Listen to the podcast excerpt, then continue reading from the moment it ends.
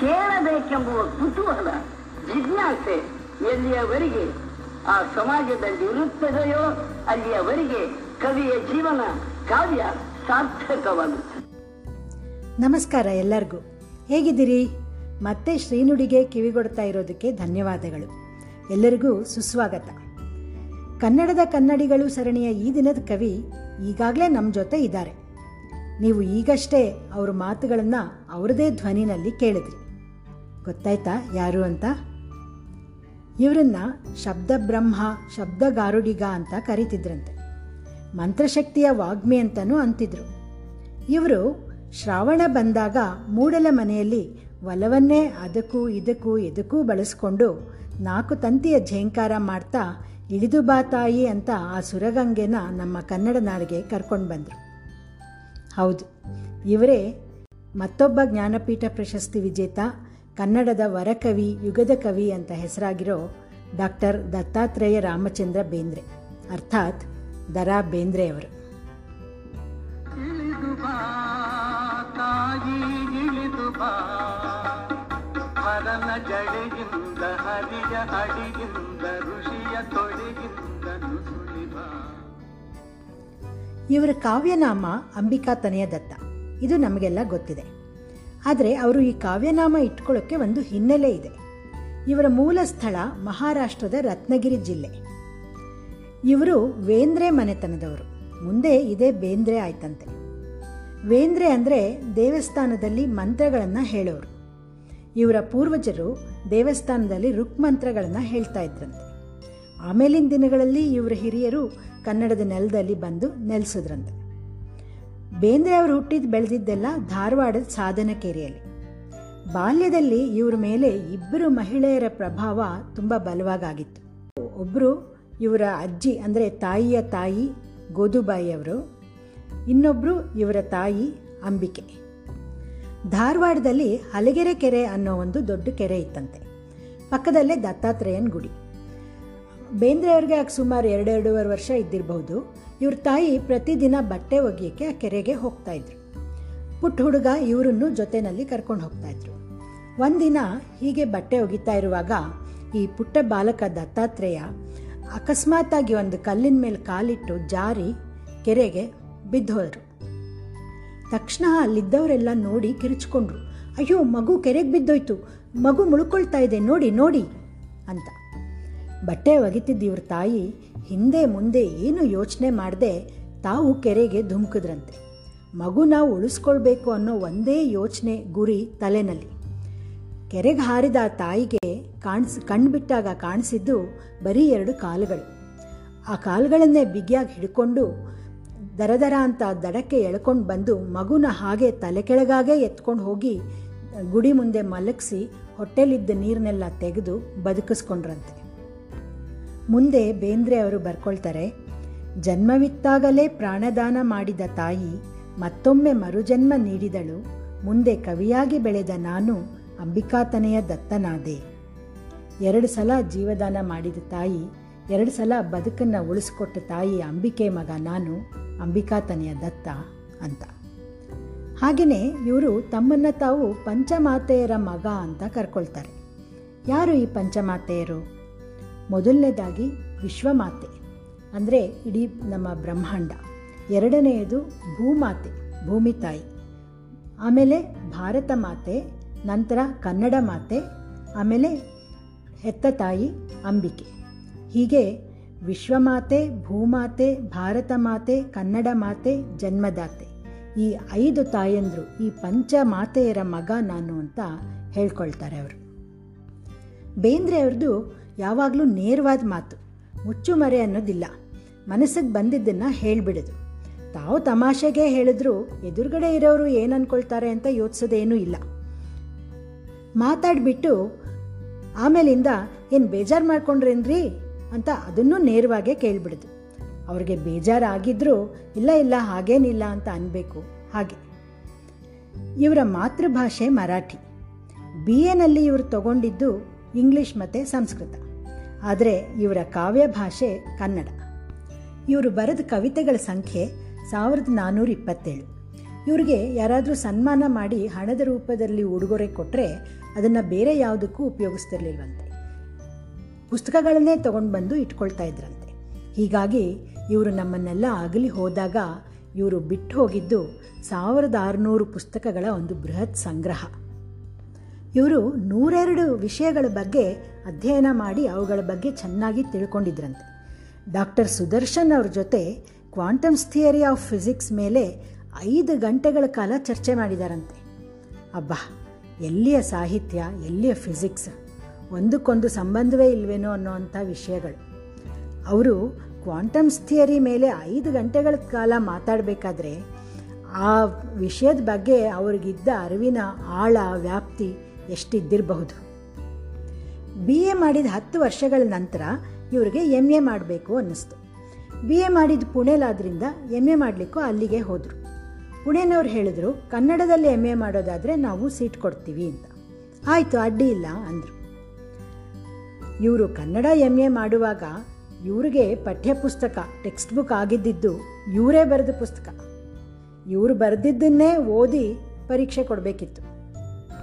ಇದರಲ್ಲಿ ಇನ್ನೂ ತಮಾಷೆ ವಿಷಯ ಅಂದರೆ ಅವರು ಎಂ ಎನಲ್ಲಿ ಪಾಸ್ ಆಗಿದ್ದು ಆರ್ಡಿನರಿ ಕ್ಲಾಸ್ನಲ್ಲಿ ಇದ್ಯಾಕೆ ಹೀಗಾಯಿತು ಅಂತ ಕೇಳಿದ್ರೆ, ಆ ಪುಸ್ತಕ ಬರೆದಿದ್ದು ನಾನೇ, ಖರೆ ಅದ. ಆದರೆ ನನಗೆ ಅರ್ಥ ಆಗಿದ್ದು ಅದರಲ್ಲಿ ಬರೀ ನಲವತ್ತು ಪರ್ಸೆಂಟ್ ಮಾತ್ರ. ಇದರಲ್ಲಿ ನನ್ನ ತಪ್ಪೇನದ? ಅಂತ ಕೇಳಿ ಮುಗ್ಧವಾಗಿ ನಗ್ತಾ ಇದ್ರಂತೆ. ಇವರು ಸ್ವಾತಂತ್ರ್ಯ ಸಂಗ್ರಾಮದ ಬಗ್ಗೆ ಹಲವಾರು ಕವಿತೆಗಳನ್ನು ಬರೆದು ಕ್ರಾಂತಿಕಾರಿ ಕವಿ ಅಂತ ಅನ್ನಿಸ್ಕೊಂಡಿದ್ರು. ಇವರು ಬರೆದ ಕನಸಿನೊಳಗೊಂದು ಕನಸು, ಬಿಡುಗಡೆ, ನರಬಲಿ, ಇದೇ ಮೊದಲಾದ ಕವಿತೆಗಳು ಇವತ್ತಿಗೂ ಮೈ ನವಿರೇಳಿಸುವಂಥ ದೇಶಭಕ್ತಿ ಉಕ್ಕಿ ಹರಿಸುವಂಥ ಗೀತೆಗಳು. ಆಗಿನ ಸರ್ಕಾರ ಈ ಕವಿತೆಗಳು ಸರ್ಕಾರಕ್ಕೆ ವಿರುದ್ಧವಾಗಿದೆ, ಜನಗಳನ್ನ ಪ್ರಚೋದನೆ ಮಾಡುತ್ತೆ ಅಂತ ಹೇಳಿ ಇವ್ರನ್ನ ಬೆಳಗಾವಿ ಜೈಲಿಗೆ ಕಳಿಸಿದ್ರಂತೆ. ಆಗ ಬೇಂದ್ರೆ ಅವರು, ಪೊಲೀಸ್ ಮಂದಿನಾಗೂ ನನ್ನ ಕವಿತೆಗಳನ್ನು ಅರ್ಥ ಮಾಡ್ಕೊಳ್ಳೋ ಅಂಥ ಬುದ್ಧಿಜೀವಿ ಇದಾನಲ್ಲ ಅಂತ ಖುಷಿಪಟ್ರಂತೆ ಇವ್ರಿಗೆ ಸಿಹಿ ಅಂದರೆ ಪಂಚಪ್ರಾಣ. ಇವರ ಎಡಗೆನ್ನೆ ಯಾವಾಗಲೂ ಸ್ವಲ್ಪ ದಪ್ಪವಾಗೇ ಇರ್ತಿತ್ತಂತೆ. ಕಾರಣ, ಅದರೊಳಗೆ ಯಾವಾಗಲೂ ಒಂದು ಪೆಪ್ಪರ್ಮೆಂಟೋ ಒಂದು ಕಲ್ ಸಕ್ಕರೆನೋ ಒಂದು ಬೆಲ್ಲದ ತುಂಡೋ ಏನಾದರೂ ಇರಲೇಬೇಕು. ಆದರೆ ಇವರ ಜೀವನದ ಎಲ್ಲ ದಿನಗಳು ಅಷ್ಟು ಸಿಹಿಯಾಗೇನಿರಲಿಲ್ಲ ಇವ್ರಿಗೆ ಬಡತನ ಇತ್ತು. ಜೈಲಿಗೆ ಹೋಗಿ ಬಂದಿದ್ದರಿಂದ ಉದ್ಯೋಗ ಇರಲಿಲ್ಲ, ನಿರುದ್ಯೋಗ ಇತ್ತು, ಅಸಹಾಯಕತೆ ಇತ್ತು. ಆದರೆ ಇವರು ತಮ್ಮ ನೋವನ್ನೆಲ್ಲ ಒಳಗೆ ನುಂಗ್ಕೊಂಡು ಅದನ್ನು ಸಾಹಿತ್ಯದ ಅಮೃತವನ್ನಾಗಿ ಮಾರ್ಪಡಿಸಿ ಜನಗಳಿಗೆ ಉಣಿಸ್ತಾ ಇದ್ರಂತೆ. ಇವ್ರನ್ನ ಬಹಳ ಹತ್ತಿರದಿಂದ ನೋಡಿದವರು ಒಳಗಡೆ ಲಾವಾರಸ ಕುರ್, ಕುದಿತಾ ಇದ್ರೂ ಹೊರಗಡೆ ತಣ್ಣಗೆ ಕಾಣಿಸೋ ಅಗ್ನಿಪರ್ವತಕ್ಕೆ ಇವರನ್ನ ಹೋಲಿಸ್ತಾರೆ. ಇವ್ರನ್ನ ಯಾರೋ ಕೇಳಿದ್ರಂತೆ, ಬೇಂದ್ರೆ ಆಗಬೇಕಾದ್ರೆ ಏನು ಮಾಡಬೇಕು ಅಂತ. ಇವ್ರು ಹೇಳಿದ್ರಂತೆ, ಬೆಂದ್ರೆ ಬೇಂದ್ರೆ ಆಗ್ತಾರೆ ಅಂತ. ಇವ್ರಿಗೆ ಬಡತನ ಇತ್ತು, ಜೊತೆಗೆ ಬಡತನದ ಸೊಕ್ಕಿತ್ತಂತೆ. ಶ್ರೀಮಂತಿಕೆನ ಯಾರಾದರೂ ಒಯ್ಬೋದು ಬಡತನನ ಯಾರೂ ಒಯ್ಯಕ್ಕಾಗೋದಿಲ್ಲ ಅಂತ ಹೇಳ್ತಿದ್ರಂತೆ. ಇವರು ತಮ್ಮ ಪಾಡು ಹಾಡು ಗೀತೆನಲ್ಲಿ ಬರೆದಿದ್ದಾರೆ, ಎನ್ನ ಪಾಡ್ ಎನಗಿರಲಿ, ಅದರ ಹಾಡನ್ನಷ್ಟೇ ಹಾಡುವೆನು ರಸಿಕ ನಿನಗೆ ಅಂತ. ಹಾಗೆ ಕಷ್ಟಗಳನ್ನೆಲ್ಲ ತಾವೇ ಇಟ್ಕೊಂಡು ಅದರ ಸವಿನಷ್ಟೇ ರಸಿಕರಿಗೆ ಕೊಡ್ತಿದ್ರಂತೆ. ಇವ್ರಿಗಿದ್ದ ಒಂಬತ್ತು ಮಕ್ಕಳಲ್ಲಿ ಆರು ಜನ ಮಕ್ಕಳನ್ನ ಇವರು ಕಳ್ಕೊಳ್ತಾರೆ. ಒಂದೇ ವಾರದಲ್ಲಿ ದೊಡ್ಡ ಮಗ, ಚಿಕ್ಕ ಮಗ ಇಬ್ಬರನ್ನೂ ಕಳ್ಕೊಳ್ತಾರೆ. ಇವ್ರ ಜಾಗದಲ್ಲಿ ಬೇರೆ ಯಾರೇ ಇದ್ದಿದ್ರೂ ಆ ಆಘಾತಕ್ಕೆ ಕುಸಿದು ಹೋಗ್ತಾ ಇದ್ರು. ಆದರೆ ಇವರು ಆ ಸಮಯದಲ್ಲಿ ಶಿವಕರುಣೆ ಅನ್ನೋ ಒಂದು ಕವಿತೆನ ಬರೆದ್ರಂತೆ. ಅವ್ರು ಹೇಳಿದ್ರಂತೆ, ಶಿವನಿಗೆ ನನ್ನ ಮೇಲೆ ತುಂಬ ಕರುಣೆ ಬಂತಪ್ಪ. ಅವನು ಹೇಳ್ದ, ನಿನಗೆ ಬಡತನ ಇದೆ ನೌಕರಿ ಇಲ್ಲ, ಕಷ್ಟ ಇದೆ, ಒಂಬತ್ತು ಮಕ್ಕಳನ್ನ ಹೇಗೆ ನೋಡ್ಕೊಳ್ತೀಯಾ? ಅದಕ್ಕೆ ನಿನ್ನ ಆರು ಮಕ್ಕಳನ್ನ ನಾನು ಕರ್ಕೊಂಡು ಹೋಗ್ತೀನಿ. ನಿನಗಿಂತ ಚೆನ್ನಾಗಿ ನೋಡ್ಕೊಳ್ತೀನಿ ಅಂತ ಕರ್ಕೊಂಡು ಹೋಗಿದ್ದಾನೆ. ಶಿವನಿಗೆ ಅಷ್ಟು ಕರುಣೆ ನನ್ನ ಮೇಲೆ ಅಂತಂದ್ರಂತೆ. ಎಂಥ ಮನಸ್ಥೈರ್ಯ, ಎಂಥ ಸಕಾರಾತ್ಮಕವಾದ ನಿಲುವು. ಈಗ ನಾವೆಲ್ಲ ನೋಡ್ತಾ ಇರ್ತೀವಿ, ಯಾವುದೋ ಪರೀಕ್ಷೆಯಲ್ಲಿ ಒಂದು ಮೂರ್ನಾಲ್ಕು ಪರ್ಸೆಂಟ್ ಕಡಿಮೆ ಬಂತು ಅಂತನೋ, ಅಥವಾ ಪ್ರೀತಿ ಪ್ರೇಮದಲ್ಲಿ ಯಾವುದೋ ಹುಡುಗನೋ, ಹುಡುಗಿನೋ ಕೈ ಕೊಟ್ಟರು ಅಂತನೋ ಉದ್ಯೋಗದಲ್ಲಿ ಪ್ರಮೋಷನ್ ಸಿಗಲಿಲ್ಲ ಅಥವಾ ಇನ್ನೇನೋ ಒಂದು ಅವಕಾಶ ಸಿಗಲಿಲ್ಲ, ಈ ಥರ ಸಣ್ಣ ಸಣ್ಣ ಕಾರಣಕ್ಕೋಸ್ಕರ ಜೀವನನೇ ಕೊನೆಗಾಣಿಸ್ಕೊಳ್ಳೋ ಅಂಥವರು ಇಂಥ ಧೀಮಂತ ವ್ಯಕ್ತಿಗಳು ಬಾಳಿ ಬದುಕಿದ ಬಗೆನ ಒಂದು ಸಲ ನೋಡಿದ್ರೆ ಸ್ವಲ್ಪನಾದರೂ ತಿಳ್ಕೊಳ್ಳೋಕ್ಕೆ ಪ್ರಯತ್ನ ಪಟ್ಟರೆ ಅವರ ಜೀವನ ಕೂಡ ಬೆಳಕಾಗತ್ತೇನೋ. ನಮ್ಮ ಏಳು ಕೋಟಿ ಕನ್ನಡದ ಜನತೆ ಅವರಿಗೆ ಸಾಹಿತ್ಯದ ಬಗ್ಗೆ ಏನೂ ಆಸಕ್ತಿ ಇಲ್ಲದೇ ಇದ್ದರೂ ಸಾಹಿತ್ಯದ ಗಂಧನೇ ಗೊತ್ತಿಲ್ಲದೆ ಇರೋವಂಥವ್ರು ಕೂಡ ವರ್ಷಕ್ಕೊಂದ್ಸಲ ತಪ್ಪದೇ ಕೇಳೋ ಅಂಥ ಹಾಡು ಇದು.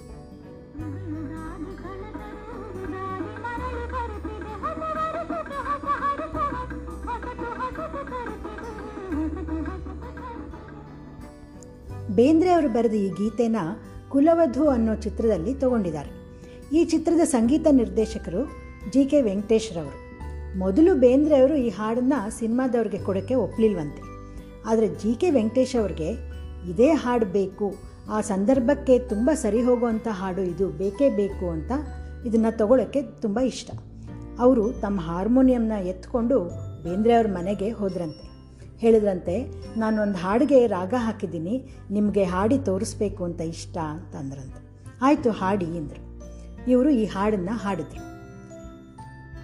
ಬೇಂದ್ರೆ ಅವ್ರಿಗೆ ಇಷ್ಟ ಆಯಿತು. ಭಾಳ ಚಲೋ ಅದಪ್ಪ. ಆದರೆ ಈ ಹಾಡನ್ನ ನಾನೆಲ್ಲೋ ಕೇಳಿದ್ದೀನಲ್ಲ, ಅಂದರು.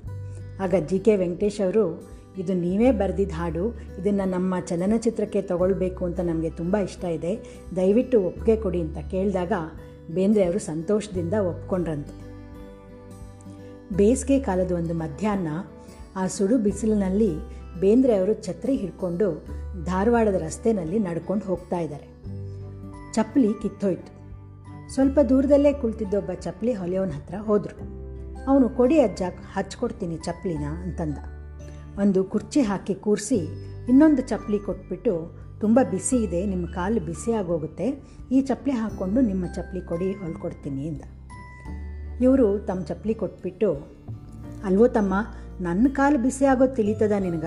ಆದರೆ ನೀನೇ ಬಿಸಿಲಲ್ಲಿ ಕುಂತಿಯಲ್ಲೋ, ಅದು ಗೊತ್ತಾಗೋದಿಲ್ಲೇನು ನಿನಗ? ಅಂತ ಹೇಳಿ ತಮ್ಮ ಛತ್ರಿನ ಅವನಿಗೆ ಹಿಡಿದ್ರಂತೆ. ಹಾಗೆ ಅವನನ್ನು ಮಾತಾಡಿಸ್ತಾ ವಿಷಯಗಳನ್ನೆಲ್ಲ ತಿಳ್ಕೊಂಡ್ರು.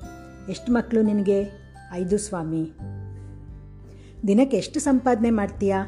ಸುಮಾರು ಹತ್ತು ರೂಪಾಯಿ ಸಂಪಾದನೆ ಮಾಡ್ತೀನಿ ಸ್ವಾಮಿ. ಕುಡ್ತಾ ಗಿಡ್ತದ ಚಟ ಇದೆಯೋ? ಇಲ್ಲ ಇಲ್ಲ. ಎಲ್ಲ ವಿವರಗಳನ್ನ ತಿಳ್ಕೊಂಡಿದ್ದಾಯ್ತು. ಆ ಚಪ್ಪಲಿ ಹೊಲಿಯೋನು ಅಂದ್ಕೊಂಡಂತೆ ಈ ಮುದುಕ ಇಷ್ಟೆಲ್ಲ ಮಾತಾಡ್ತಾನಲ್ಲ, ಭಾಳ ಕಂಜೂಸ್ ಇರಬೇಕು ಇವನು. ದುಡ್ಡು ಸರಿಯಾಗಿ ಕೊಡ್ತಾನೋ ಇಲ್ವೋ ಅಂತ ಅದಕ್ಕೆ ಒಂದೂವರೆ ರೂಪಾಯಿ ಆಯಿತು ಅಂತ ಹೇಳಿದ್ನಂತೆ. ಆಗೆಲ್ಲ ಅರವತ್ತೆಪ್ಪತ್ತು ಪೈಸಾ ಆಗ್ತಾ ಇತ್ತು. ಇವನು ಒಂದೂವರೆ ರೂಪಾಯಿ ಹೇಳ್ದ. ಆಗ ಬೇಂದ್ರೆ ಅವರು ತಮ್ಮ ಜೇಬಿನಿಂದ ಒಂದು ಹತ್ತು ರೂಪಾಯಿ ನೋಟ್ ತೆಗೆದು ಅವನಿಗೆ ಕೊಟ್ಟು, ತಗೋ ಇದನ್ನ ನೀನು ಇವತ್ತಿನ ಸಂಪಾದನೆ ನಿನಗೆ ಮುಟ್ತು ಅಂತ ತಿಳಿ. ಮತ್ತೆ ಗಿರಾಕಿಗೆ ಕಾಯ್ಕೊಂಡು ಈ ಬಿಸಿಲಲ್ಲಿ ಕೂರಬೇಡ. ಮನೆಗೆ ಹೋಗಿ ಛತ್ರಿ ತೊಗೊಂಡು ಬಂದು ಅದರ ನೆರಳಲ್ಲಿ ಕೂತ್ಕೋ, ಅಂದ್ರಂತೆ. ಅವನಿಗೆ ಕಣ್ಣಲ್ಲಿ ನೀರು ಬಂತಂತೆ. ಅಯ್ಯೋ, ನಾನು ತಿಳ್ಕೊಂಡಿದ್ದೇನು, ಇವರು ಬೇರೆನೇ ಇದ್ದಾರಲ್ಲ ಅಂದ್ಬಿಟ್ಟು, ಎಲ್ಲಿ ಅಜ್ಜ ನಿಮ್ಮನೆ? ಅಂತ ಕೇಳಿದ್ನಂತೆ. ಇವರು ಸಾಧನಕೇರಿ ಒಳಗಪ್ಪ ಅಂದ್ರಂತೆ ಓ ನಮ್ಮ ಬೇಂದ್ರೆ ಅಜ್ಜ ಇದ್ದಾರಲ್ಲ ಅವ್ರ ಮನೆ ಹತ್ರ ಏನು? ಹೌದು ಅಂತ ಹೇಳಿ ನಕ್ಕು ಬಿಟ್ಟು ಮುಂದೆ ನಡೆದ್ರಂತೆ. ಬೇಂದ್ರೆ ಅವ್ರು ಹೇಳ್ತಿದ್ರಂತೆ, ಕವಿ ಕಾವ್ಯಗಳು ಯಾವಾಗಲೂ ಬದಲಾಗಲ್ಲ, ಆದರೆ ಜನ ಬದಲಾಗ್ತಾರೆ ಅಂತ. ಇದಕ್ಕೆ ಒಂದು ಸುಂದರವಾದ ಉದಾಹರಣೆಯನ್ನು ಕೂಡ ಕೊಡ್ತಾರೆ ಅವರು. ಇವರು ಬರೆದ ಒಂದು ಗೀತೆ, ಇನ್ನೂ ಯಾಕೆ ಬರಲಿಲ್ಲವ ಹುಬ್ಬಳ್ಳಿಯವ? ಇದರಲ್ಲಿ ಧಾರವಾಡದ ಭಾಷೆ ಸೊಗಡಿದ್ದಿದ್ರಿಂದನೋ ಏನೋ ಈ ದನ ಕಾಯೋರಿಗೆಲ್ಲ ತುಂಬ ಇಷ್ಟ ಆಗೋಯ್ತಂತೆ ಹಾಡು. ಅವರೆಲ್ಲ ಈ ಹಾಡನ್ನ ಹಾಡಿಕೊಂಡು ದನ ಎಮ್ಮೆಗಳನ್ನ ಮೇಯಿಸ್ತಾ ಇದ್ರಂತೆ. ಬೇಂದ್ರೆಯವರು ತಮ್ಮ ಸ್ನೇಹಿತರಿಗೆ ಹೇಳ್ತಿದ್ರಂತೆ, ನೋಡಿ, ನಾನು ಈ ಹಾಡು ಬರೆದಾಗ ಜನಗಳು ಹೇಳ್ತಿದ್ರು, ಅಯ್ಯೋ, ಇದೇನು ಹಾಡು ಬರ್ದ ನೀವು ಬೇಂದ್ರೆ? ದನ ಕಾಯೋರು ಹಾಡು ಬರೆದಿದ್ದಾನಲ್ಲ ಅಂತ. ಅದೇ ನನಗೆ ಜ್ಞಾನಪೀಠ ಪ್ರಶಸ್ತಿ ಬಂದ ಮೇಲೆ ನೋಡ್ರಪ್ಪ, ಇವರು ಬರೆದಿದ್ದ ಹಾಡನ್ನು ದನ ಕಾಯೋರು ಹಾಡ್ತಾರೆ ಅಂತಾರೆ. ಹೀಗೆ ಜನಗಳು ಬದಲಾಗ್ತಾರೆ ಹೊರತು ಕವಿತೆಗಳು ಕಾವ್ಯಗಳು ಬದಲಾಗೋದಿಲ್ಲ ಅಂತ.